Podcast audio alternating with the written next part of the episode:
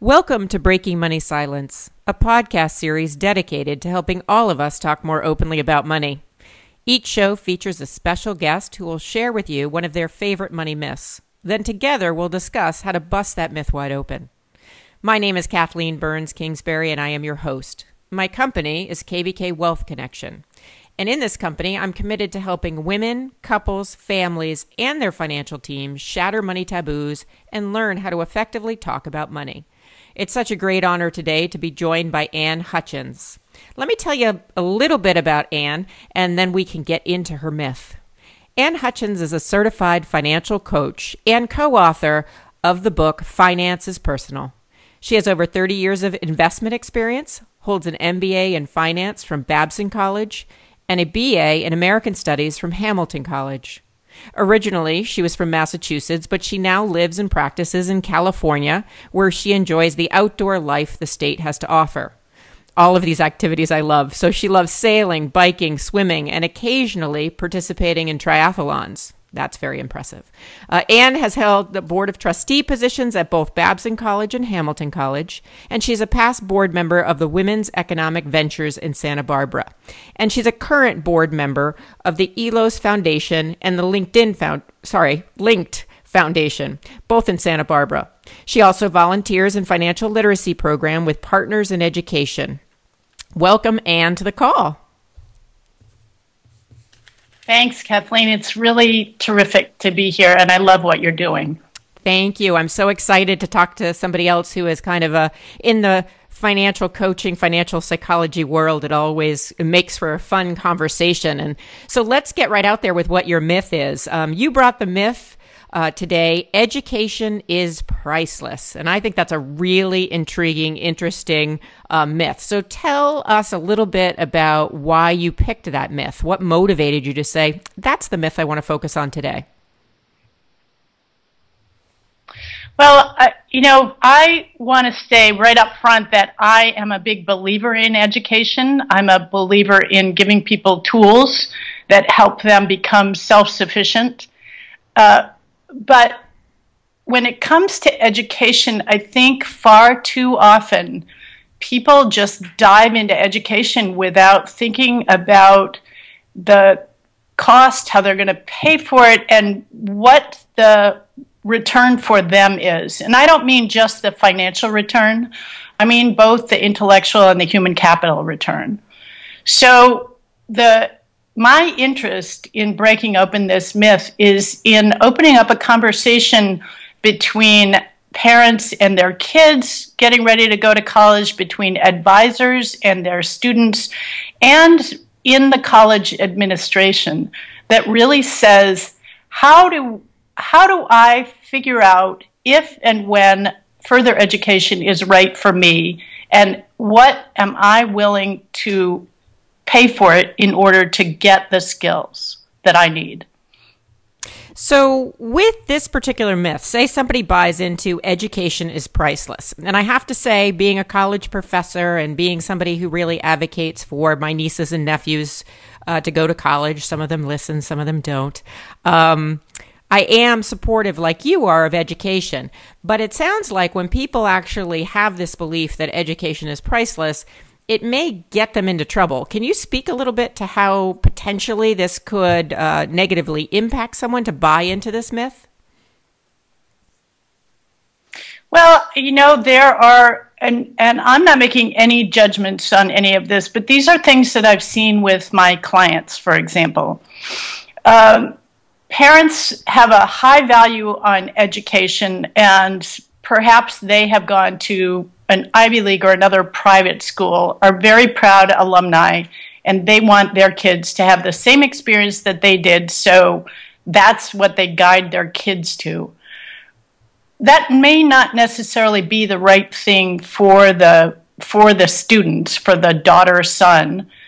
And it quite often isn't explored. The child will apply to a number of colleges and be advised to apply to a number of colleges depending on what their uh, intellectual capabilities are or their scores or all those other things. And they may end up in a college that's not right for them and that's very expensive and struggling. And I think you know, uh, there is, uh, I haven't studied a lot of this, but there is so much more stress in college these days with kids that this is one way that some of that stress can be relieved before they even get there. And our book, uh, it's called Finances Personal Making the Most of Your Money in College and Beyond, is really aimed squarely at beginning the conversation when the kids start in high school exploring interests, whether it's with their parents or with their high school advisors, and then thinking about what they're going to be experiencing in college in terms of the costs and the choices they'll make. Do they live in a dorm? Do they not live in a dorm? Do they have roommates? Do they not have roommates? Are they on a meal plan? Are they not on a meal plan? Are they at a private school or are they at a community college? Did they go to a community college for a couple of years and then transfer to another school? These are all things that we ask about in the book. And it all starts with what's your money story? What is your parents' money story? And what are your both your goals and your beliefs? I actually think this is a wonderful conversation for all of those reasons, but it's a great teachable moment to teach young people about how do you evaluate investing in yourself, and that um, you know we can exactly all you know we can all get caught up in you know Harvard or Yale is you know better than Bunker Hill Community College, and I'm you know just throwing out some examples. But in fact, if it's not a good fit, yeah. I imagine that it's uh, not a good investment. And it ultimately, when you talk about pressure, you know, a long time ago, I was a counselor at a uh, college, and I can tell you, you know, that was many years ago, and the pressure was great then. I can only imagine what it might be like now. And then also to know, wow, this is mom and dad's school. Um, they're paying a ton of money, and and I don't like it. You know, how do you speak up? in that situation when you're 18 19 20 it's it's difficult so i can really see how these conversations are so important now before we get into talking a little bit more about how um, thinking about education and, and the cost of education in this way is useful. Can you look at this myth and is there any upside to it? Is there any way in which having the myth, the myth education is priceless could actually be helpful to a family or a parent or a soon to be college student? Yeah, absolutely. And I want to come back. Uh, we, I'll answer the question first, but I want to come back to the teachable moment that you mentioned. But the the upside really is pursuing an education when maybe you don't have a model for an education. Uh, for for a higher education, maybe you're the first in your generation to in your family to go to college, and it's a way of changing your way of life. Or maybe it's a way there you know college to a lot of students is about a lot more than the academics. It's about developing your sense in a community. It's about how you how you begin to live independently. There are a lot of real positive things about college. And so i wouldn't dismiss it completely. I, as a matter of fact i don't dismiss it completely. All i'm saying is that it is a really great opportunity for parents and children to begin to have a conversation and develop a way of communicating at a pretty major transition in the in the teenager's life that sets a stage for how they communicate at other transitions in their lives. You know the the teachable moment is how the parents open up the conversation and begin to to allow the teenager to participate in the decision making around college in a more quote unquote adult way than they have before. You know, everybody makes mistakes and teenagers are going to make mistakes, but if you're going to make a mistake, doing it within the framework of your family decision making and communication is better than is a, a more productive way than doing it just out on your own in society where the consequences may be greater. Does that make sense? It does. And in fact, you know, uh, the education is priceless. It sounds like that can be quite motivating, especially for somebody who maybe um, is in an economic bracket or in a family situation where it might feel like a really big reach. Um, and, and, you know, I think of my husband in that way. He was the first one to go to college, and, and he talks a lot about how it did change his life. Now, he went to a place uh, that didn't feel affordable. But if you looked at affordability in colleges, this is kind of an ironic term these days, but um, if you look at that, it, it did kind of fit and it did work yeah. for his family. Um, but when you're talking about this teachable moment and the fact that to, just not to rush into it, um, I think that's so important. I know when I went off to school, uh, you know, my my family talked a lot about different types of money and you know, uh, balancing the checkbook and all those good financial lessons but I didn't have any appreciation for what they were spending for me to go to school, uh, for what they were yeah. contributing for me to have a meal plan. And if I didn't eat it or I just skipped the meals, how that, you know, financially could impact the family. And so it, it is a really interesting time to have these key conversations. So if you are either a young person um, listening into this podcast or you're a parent sitting out there going, oh, you know, I'd love to have this type of dialogue but I don't know how to start. What recommendations would you have, Anne, for how you start this money conversation? Well, I, you know, just before I answer that, I want to say that this is a, an important conversation up and down the socioeconomic scale. It's as important for families of wealth to have this conversation as it is for families who are who may be first generation and going to college because it's all about the conversation. And the way you begin it is you you know, if you haven't had these kinds of conversations before, you have to start slowly and you have to practice. So, one of the things that you can do, for example, I had a client, he and his wife had saved uh, for their daughters, their first daughter was going off to college. And when she started looking at schools, she was looking at Ivy League schools and they realized that the amount that they had saved, which was quite a bit of money, wasn't enough to pay full boat for the Ivy League tuition.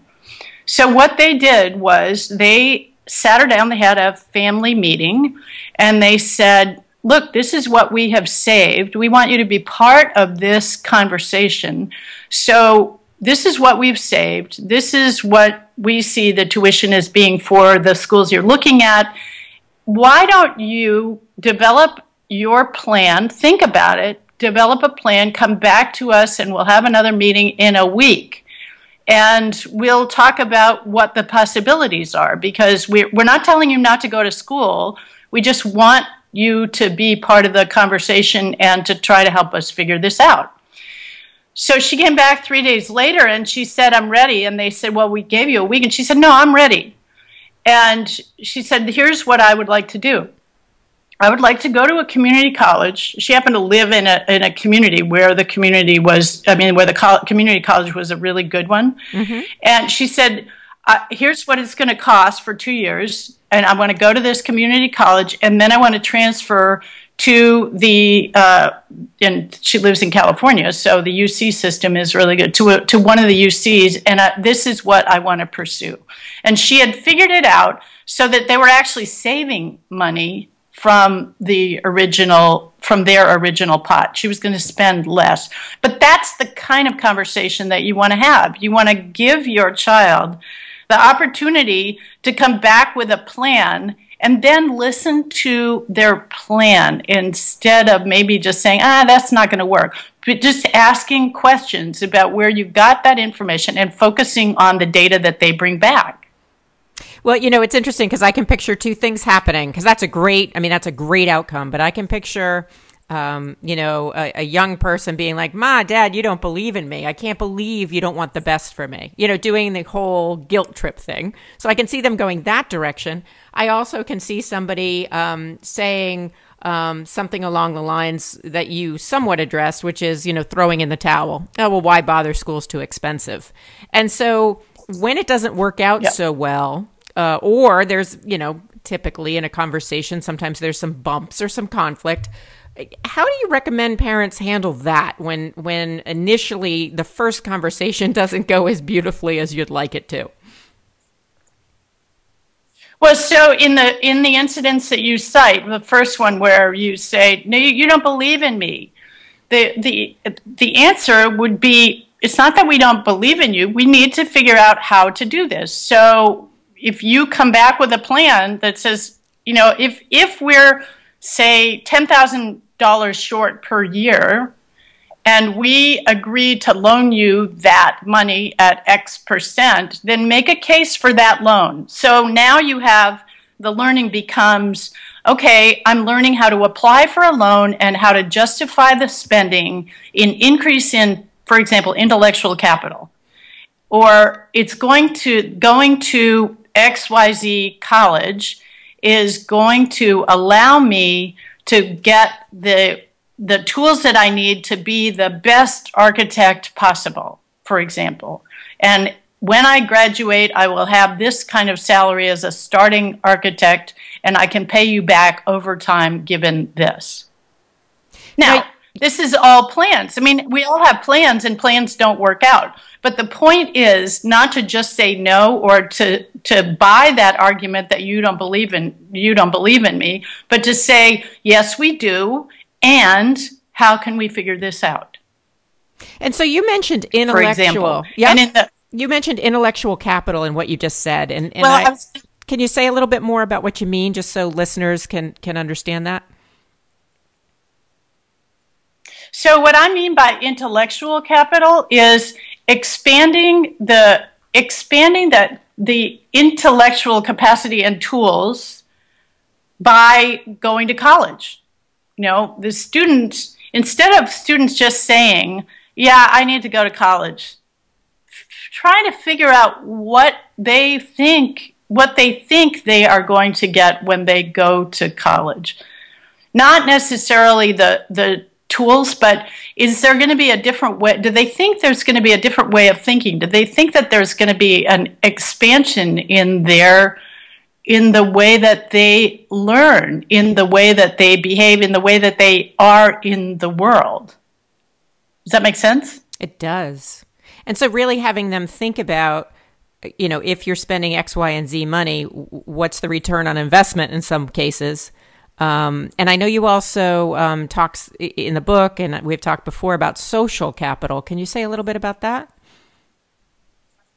Yeah, I, the, the thing that I want to be careful of is that it, there's not always a financial return on, you know, if you have somebody who is a very gifted artist, trying to put a financial, just purely financial return on that is going to be tough. So you have the quanti- quantitative and you have the qualitative. And that's the intellectual or that's the intellectual capital that I'm talking about. Is the qualitative piece for those uh, for those skills that are less financially valued in our world.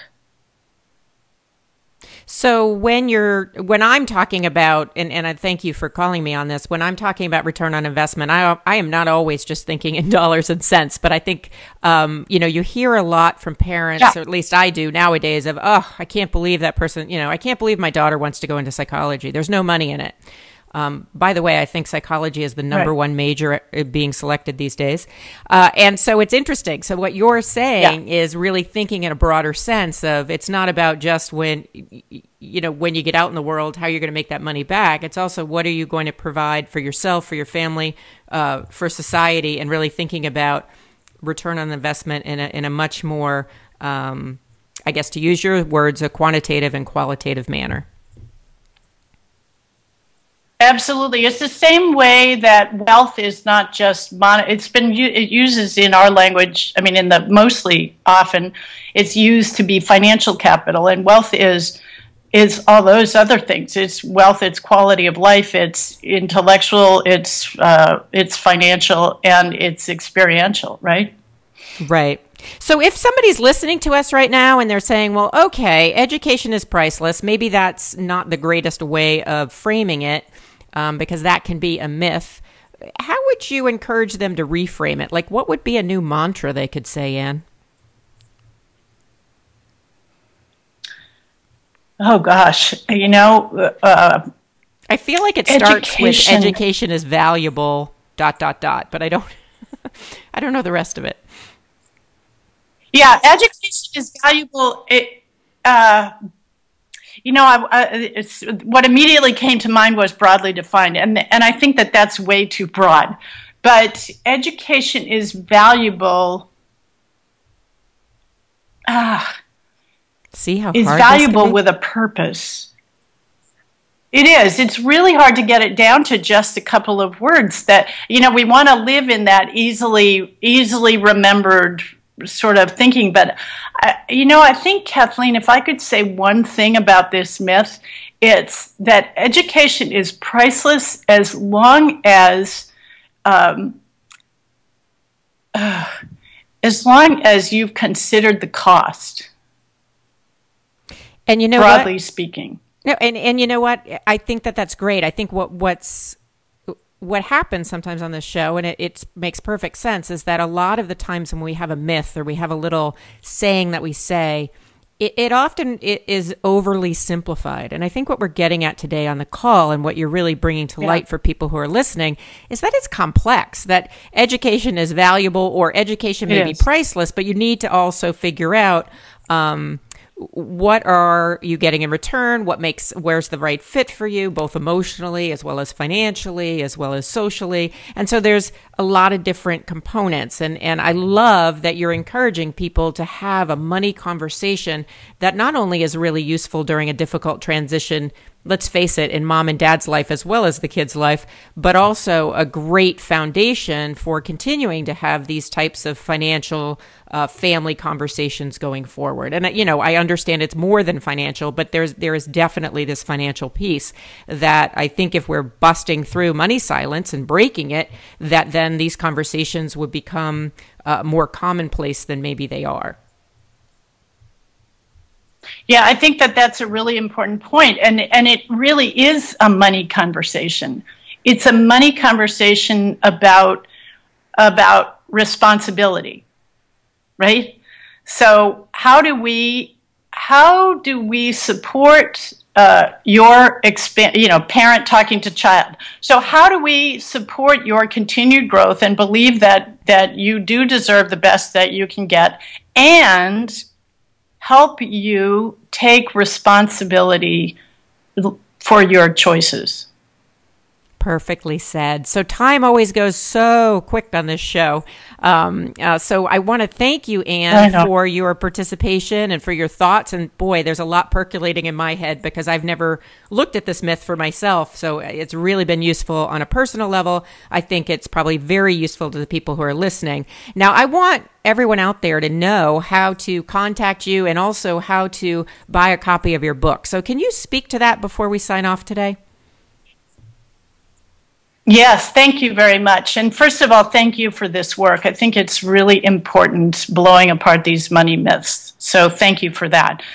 Uh, the book is available at Amazon.com in both electronic and hardback uh, versions.